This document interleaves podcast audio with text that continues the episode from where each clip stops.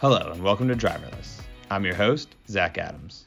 Today's episode is part one of an interview series featuring one of our IP attorneys, Jay Campbell, and Professor Bart Kosko from the University of Southern California. Let's jump straight into the interview and get rolling to today's episode of Driverless. Welcome to Driverless. I am Jay Campbell, one of our contributors. We've had several questions from our listeners about artificial intelligence and neural networks. Those questions range from what is a neural network to why they are so popular now.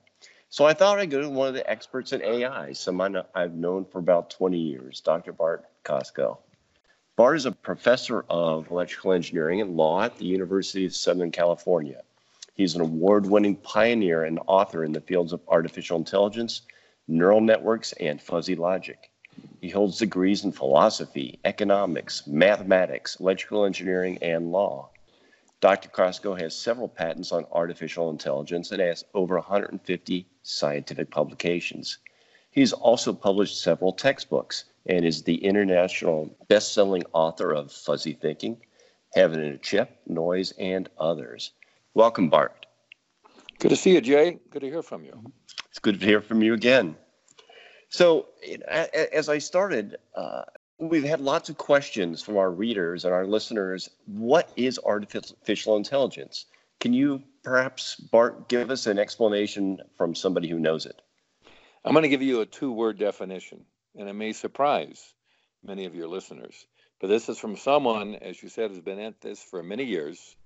For example, in 1987, I helped organize the first conference on neural networks, and I teach courses on this subject the related subjects of statistics. The two word definition is applied statistics. Again, AI, the first order is applied statistics. It's not magic.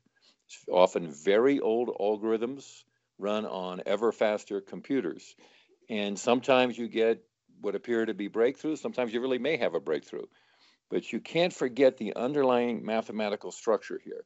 There's a way of going from collected data, maybe very quickly, to a form of pattern recognition or another form of control like that, whether it's speech recognition, whether it's the analysis and big data done on the lately the nightly news, or for example, something like Google News, which is a clustering algorithm, or systems used by Netflix and Amazon and Airbnb. These are all systems that are using statistical algorithms, given different names by different groups, often very colorful names by computer scientists like machine learning and deep learning. But fundamentally, they are statistical algorithms, and they're using the oldest game in the town, normally something called the law of large numbers. What we've heard a lot of recently, especially with autonomous vehicles, are neural networks as a form of artificial intelligence.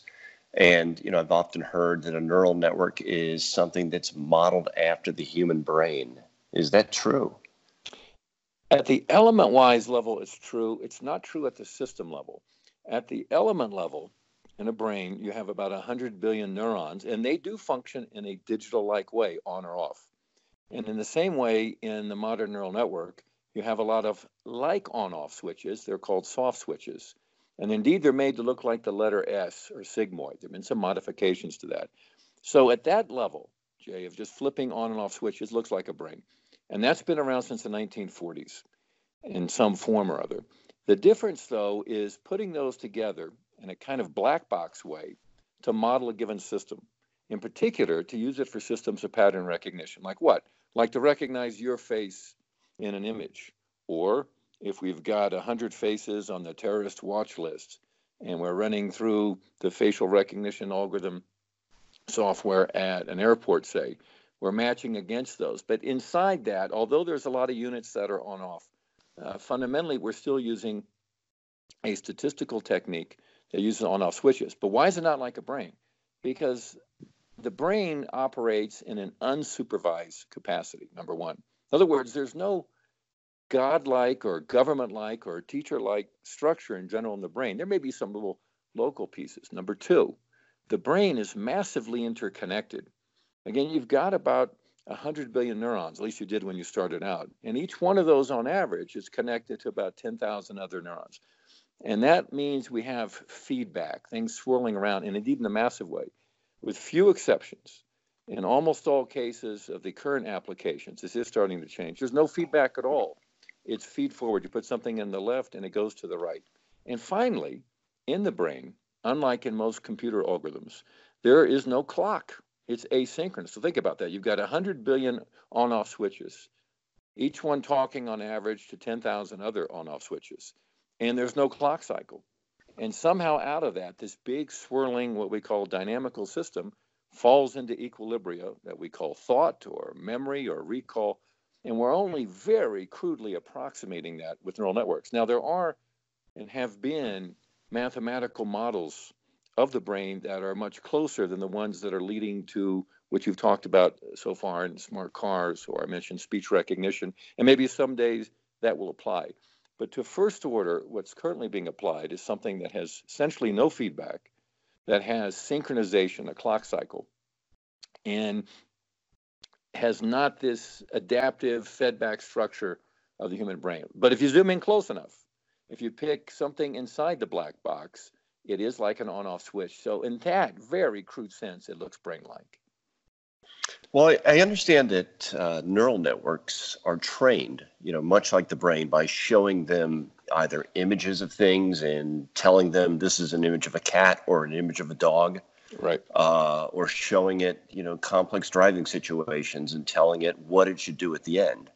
So, how is it the neural network you know learns to predict what it should do in the in the future. let's take it a step at a time. You're right, but let's take the simplest case where we have a neural network with a final output, one neuron or one on-off switch, and it comes on if it sees your face in the image. Otherwise, it's off. And so we train it with lots of examples of images that include your face, that don't include your face, cases where your face is covered with noise or something like that. And in the supervised case, if we know your face is in the image, while we're training it, we're saying the output signal should be one. And and then if it's not, and it often won't be in training, we have an error, the difference between this case one and say zero. And when there's a clever way of feeding that back to update the wires or links between the neurons. So at that level, it kind of looks like, uh, very much looks like, I guess, how we learn patterns from samples. But again, I want to make clear here what we're saying to every little unit inside the neural network, Jay, is that depending on whether it was a one or zero at the output, we're going to modify your link or your weight. Is that really how the human brain works? Well, maybe for some sub networks.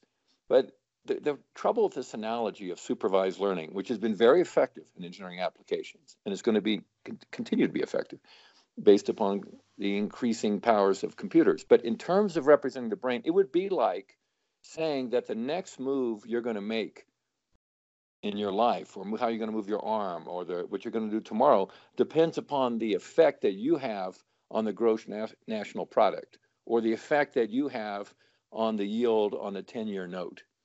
And, and so as the economy gets bigger, that becomes increasingly absurd because the effect any one unit or you and I have on the international bond market is, is minuscule.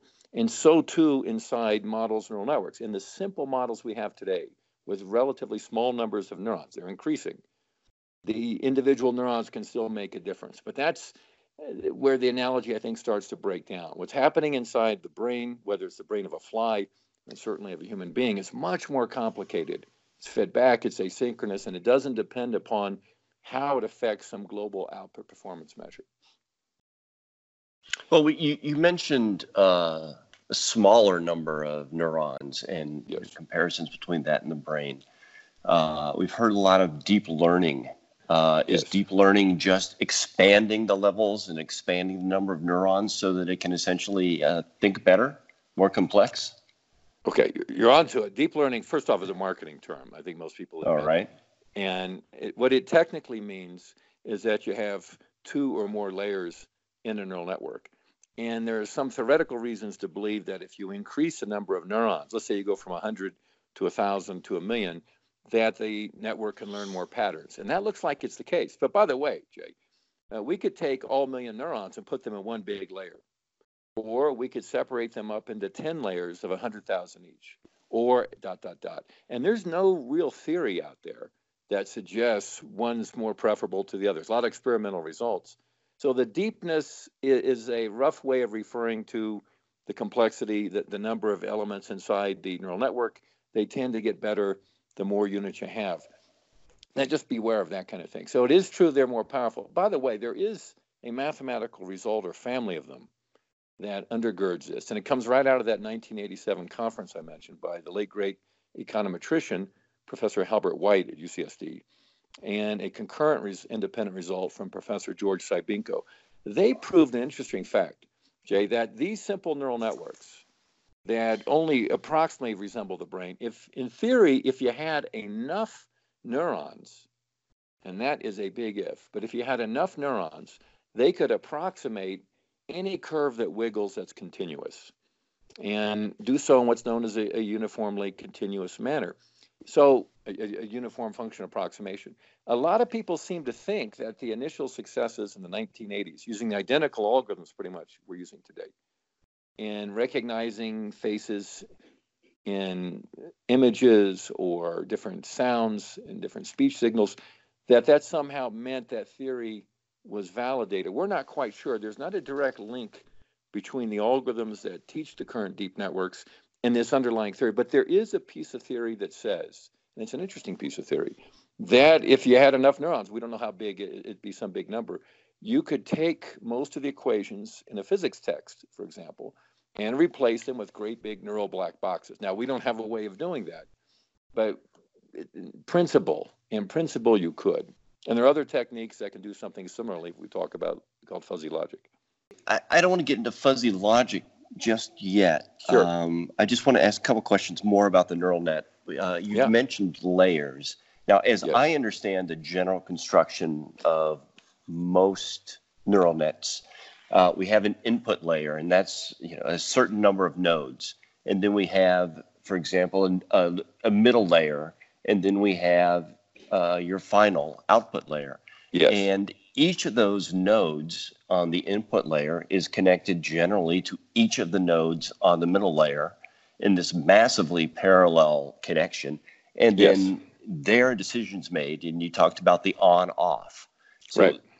each of those nodes or uh, essentially neurons will make that decision, and then it'll pass, from what I understand, all those decisions back onto every neuron in the next layer, correct? Right. Let's take this case. Let's sure. try to build a database with 10 faces. Let's say your face is the third face, mine may be the fifth. Now, you would set that up with a neural network whose output layer has 10 output neurons. You can think of them as 10 light bulbs. And when your face is present at the input layer, which is simply a neuron standing in coding for a pixel in an image, for example, so when your face is present, Jay, we'd want the third light bulb to come on and all the other ones to come off. When my face is present, we'd want the fifth light bulb to come on. And in the simplest case, there would be just one middle layer of these on-off switches. And you can view the output layers on-off switches. Now, technically, there it's a little softer than that, and they all add up to 100%. So it gives you a kind of probability distribution over that. But you're right that once we take take your image and we put that at the input, it would stimulate, it would be pass, feed forward paths going directly to that hidden layer, hitting all or almost all the neurons in the hidden layer. And then they would do their thing, turning on or off based upon their status and maybe some other information. And they would feed into this final output layer of 10 neurons. And when we're training it, if we put in your image, we want the third light bulb to come on, but the fourth light bulb comes on. Again, that's an error. And there's a way of using that error information in a recursive way to update the links from that output to the hidden layer. And if it, so that's the first point. And if it works for one hidden layer, there's no reason why you couldn't have multiple layers of these on off switches in there and with arrows going from one to the other, all going, though, starting at the input, flowing forward to the output. There's no feedback at this point. And what's really tricky about this is the following that when you put in the picture of your image, we know what we know. We know what the output should look like. It should be the third light bulb on, and the other nine should be off. But we have no idea what the on-off pattern should look like in the hidden neurons in between. And one of the great breakthroughs came from Dr. Paul Werbos and his PhD thesis at Harvard University, I think in 1974, where he worked out the way of recursively going back figuring out the output layer, and then using that information to update the penultimate, the almost output layer of hidden units, treating it as if it were the output layer, and then going back. In the 1980s, some psychologists gave that algorithm a very cute name called backpropagation, which we still use because you're propagating back the errors. And in principle, and here's the point, you could have any number of hidden layers. And so the idea was that the more you had, the the quote deeper you have it, the the better the recognition, the more patterns it could recognize. That seems to be true, subject to some other problems that take place, which are inherent in the algorithm itself. So maybe this is a good time, since you've mentioned the word algorithm several times, to explain Yeah. the difference between a neural net and a rules-based system. Because you know, a lot of us I know think of a rules-based system as an algorithmic system, um, but in reality, both neural networks and rules-based systems are based on algorithms which at least train um, or monitor the neural network. So, So- so what is the best way we can understand the difference between a neural net and a rules-based system? Well, first let's talk about an algorithm. An algorithm is anything that that turns an input into an output.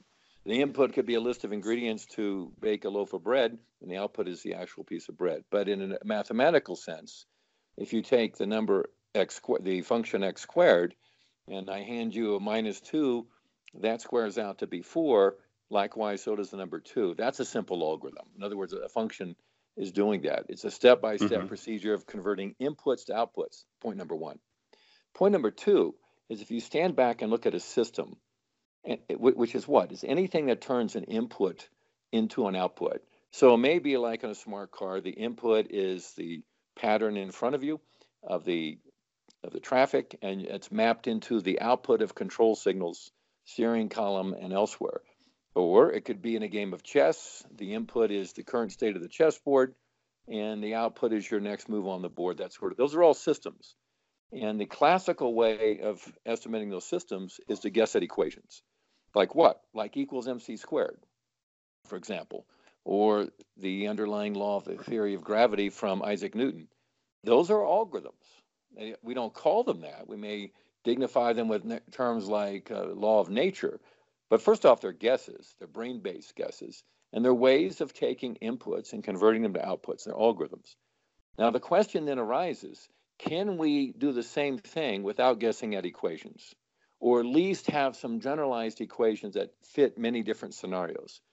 And one early attempt to do this is with a bunch of if then rules, like in a tree, in particular, like a diagnostic tree. What's wrong with your car? Well, the car won't start. Yes or no, you answer some other questions, and, and the, the mechanic can walk down that tree to the end. That was the earlier approach of artificial intelligence coming out of the 1950s and 60s. And around the same time, maybe in the early 60s, the first real neural networks got underway. And they were called perceptrons by a fellow named Frank Rosenblatt. We now have the Rosenblatt Award in honor of him. And these That- were I, I'm sorry, that was 1960s. Frank Rosenblatt. So yeah, the late. 80, uh, what, what, 60 years ago? Uh, it's, absolutely. Right. Wow. There were a, there were two main algorithms networks that came out in the late 50s or something that we today call LMS or least mean square algorithm. Now we're doing this conversation remotely, and I can assure you, at different steps in the satellite link and elsewhere, we're using the LMS algorithm, which is a kind of one neuron neural network. Maybe it's the most used engineering algorithm out there by Professor Bernard Widrow from Stanford. He was at MIT at the time. And also in the early 60s, late 50s, that time frame, really more in the early 60s, Frank Rosenblatt popularized the perceptron, which is what we today call neural network in terms of its layout, and it had hidden layers, and there was a lot of hype about it and so forth. But the point I'm getting at was the idea that you could get away from guessing at equations or even setting up a tree-like structure of rules and simply letting the neural network, the kind of black box with these on-off switches, wire itself to figure out how you recognize the face in an image. And you can go back and look at some of the media in the early to mid 60s and the excitement over artificial brains. And, and what you see were physical devices, on off switches, circuits uh, based on analog technology at the time, and a lot of wires that look like the old telephone talk board exchanges. And people would wire those up for perceptron. That's essentially what we're doing today. It's just done automatically and it's done in software. We, we don't build the hardware in general directly to implement the neural network. We do it indirectly by just implementing the software. Why? Because the algorithms consist of just multiplication, addition, division, and subtraction. It really comes down to that. So rather than guessing at a bunch of simple rules, which was the earlier AI approach, captured in things like Lisp. Lisp was a, an old AI language. It stands for list processing. And then later one of them called Prolog based on symbolic logic. But in general, that older approach of AI was to work with text. On the other hand, this approach of neural networks and related technologies, but in particular the perceptron, the LMS algorithm, work with numbers. You see the difference? So the earlier AI approach was straight up symbol processing, like you would have if you remember uh, the syllogisms in law school or in geometry all men are mortal. Socrates is the man, therefore Socrates is mortal. You can implement that completely in a symbolic language. And you can do a lot with that. It leads, for example, to modern symbolic mathematical integration systems like Mathematica or Maple. But the bigger advance was this parallel effort requiring numbers and requiring a lot of computing power. And it came and it went. And just to give you a little historical perspective, the late great Professor Marvin Minsky, a real pioneer in artificial intelligence, and I'd recommend to look at his paper in 1961, an overview of artificial intelligence. It reads a lot like it was written today in terms of the promises and the challenges. But Minsky published, co-authored a book called Perceptrons in the late 60s that showed that simple neural networks that really didn't have these hidden layers were limited in terms of the kinds of problems they could solve, something in topology called connectedness. And that was kind of good enough for practical reasons. And a lot of research moved on from neural networks until the era I was involved with in the early and mid 80s to resurrect these older algorithms. We had much more powerful computers. And by the way, Jay, the difference in computing power between the 80s and the 60s is a lot less than between today and the 1980s, which I think also accounts for what we're seeing. So fundamentally, we're trying to model systems that map inputs to outputs. And that's quite general. We can view a human being as a kind of system. The brain is a system or any other control problem. And instead of asking a programmer to code up a bunch of binary rules to recognize a face, no one knows how to define a face. We can let the neural network, in effect, do that for us. This is fascinating. you know, I'm starting to. I, I, did a lot of this work years and years ago, and to hear all these terms come back, and to hear about Dr. Minsky, who I met many, yeah. many years ago. He just died three years ago. Yeah. Oh, really? Yes, he, uh, he was a fascinating, fascinating he man. Indeed. He was uh, one of the uh, last PhD students of the of one of the greatest minds of the 20th century, and I want to point out a true neural pioneer, the, the late great John von Neumann, the designer of oh, everything oh, right. from from bombs to game theory to modern weather and prediction systems, and of course the modern programmable computer.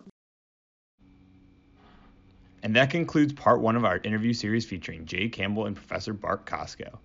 As always, you can contact us on Twitter at, at underscore driverless or by email at driverless at tuckerellis.com.